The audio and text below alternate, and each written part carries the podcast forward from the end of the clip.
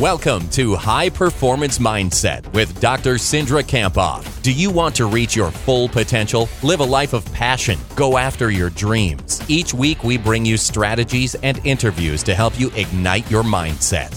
Let's bring on Cindra.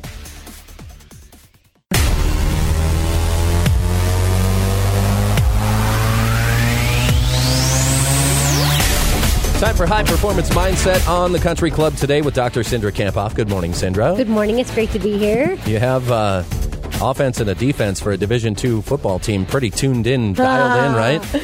80, Mavs. 81 to nothing, a school record 81 points in that game against Crookston this weekend.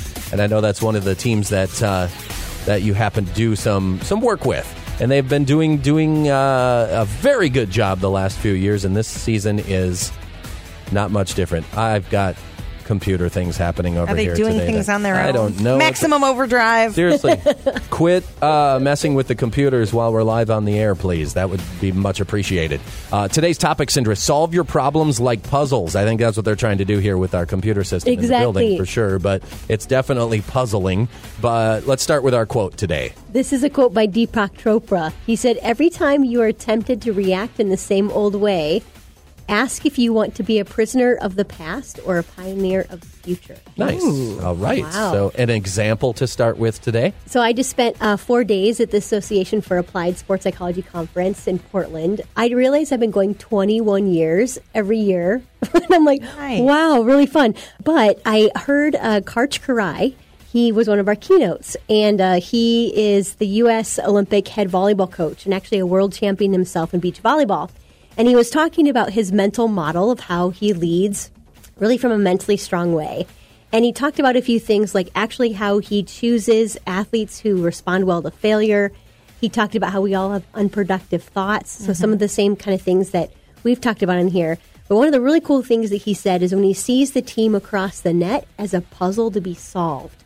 And that it's not just like performance, but really an experience, and it allows them to be more calm under pressure. All right. So, solving your problems like puzzles. Uh, what are we talking about today? And uh, this is something out of your book, right? That we can. Yeah. So, if we want to get a little bit more info, we can dive into the book. Yeah, so I thought it was pretty cool how it was something I talked about in the book and he mentioned. And, uh, you know, when you have a problem solving mindset, you're really inquisitive, you're calmer under pressure, thinking more creatively, and not feeling like a victim when you're experiencing a problem. And he gave an example of uh, when he was actually performing at the Olympics, you know, himself as an athlete, their setter couldn't play. And so, you know, seeing that as a problem to be solved, he was like, well, okay, how great would it be win- to be win without a setter?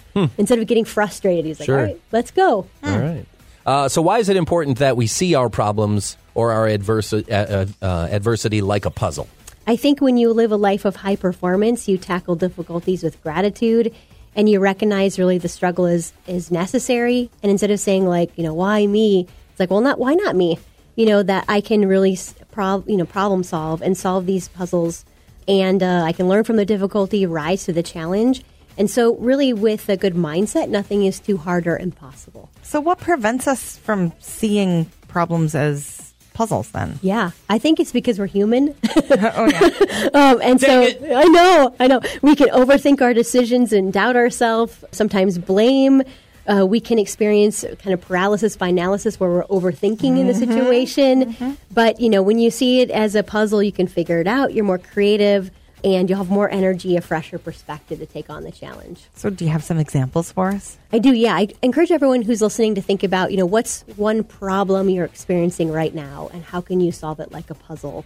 You know, so perhaps your business is not generating the profit that you'd like, or you maybe you're playing less on your athletic team than you'd like, um, or maybe you're having difficulty losing weight, or you're telling yourself that you don't have time, you know, to reach your goals. I think if you turn these puzzles into really challenges that you can figure out, and that's going to work better. Hmm. Well, that makes sense. So, do you have a final point? I do. You know, when you're actually trying to solve a puzzle, like Yeah. a real puzzle, you probably start with something really easy, and it's like the corners. Yeah. Or you the know, border. Yeah. yeah, the border. And so I think the key is is to is to try it, to try something, and you, just like when you're you know you're solving a puzzle, you might take a piece, put it in. If it doesn't fit, you know that that's kind of like a failure. So the key is is you got to keep going. And the better you know you work at solving problems, the better you get at it, and the better you you know work at or how often you work at solving a puzzle, the better you get at it. So uh, the key is to keep going, keep persisting, keep trying through the failures. I like that analogy of the puzzle because too. Yeah, I mean when you think about it, if you, anybody sat down to do a puzzle and they put that piece in and it doesn't fit, and you're like, oh, okay, no big deal. You put it down, pick up another one. Yeah. Your problems seem much bigger than that, but it's essentially the same exact thing, right? Like, Absolutely. oh, that didn't work. Put that down, pick it up, try something else. So just get started. Yeah, just try think of something. it that way, and uh, and really kind of uh, tone it down a little bit, and it's not uh, not the end of the world. True. Absolutely, I guess, isn't that so true? All right, so summarize this topic for us today: the solve your problems like puzzles. I'd say high performers solve their problems like puzzles. Uh, this perspective keeps them creative, energized, and calm, and they're more likely to reach their goals when they experience adversity they, because they experience it head on instead of avoiding it. and our power phrase to wrap up with this week. I solve my problems like puzzles. Nothing is too hard or impossible for me because I tackle my difficulties with gratitude. If you stop at the big yellow barn on your way up 169, they have like the world's largest jigsaw puzzle on display Ooh, outside the that's building. wonderful. It is massive. It looks like it would be impossible to do, but someone put the whole darn thing together, right? Nice. So they solved it Excellent, TJ. like a puzzle. Like a puzzle. Right. Love it. Uh, so if we want to get the book and learn more about that, that was practice. Which practice was that in the book you were it talking was uh, within practice number seven, empowering emotions. and there are 10 yes. practices in the book Mm-hmm. total. And a lot of the stuff we talk about comes from that. So if you'd like the book and the workbook that goes with it, or you want to listen to one of the podcasts or any of the things Cindra is doing, how do we get in touch? You can head over to drcindra.com, so D-R-C-I-N-D-R-A.com.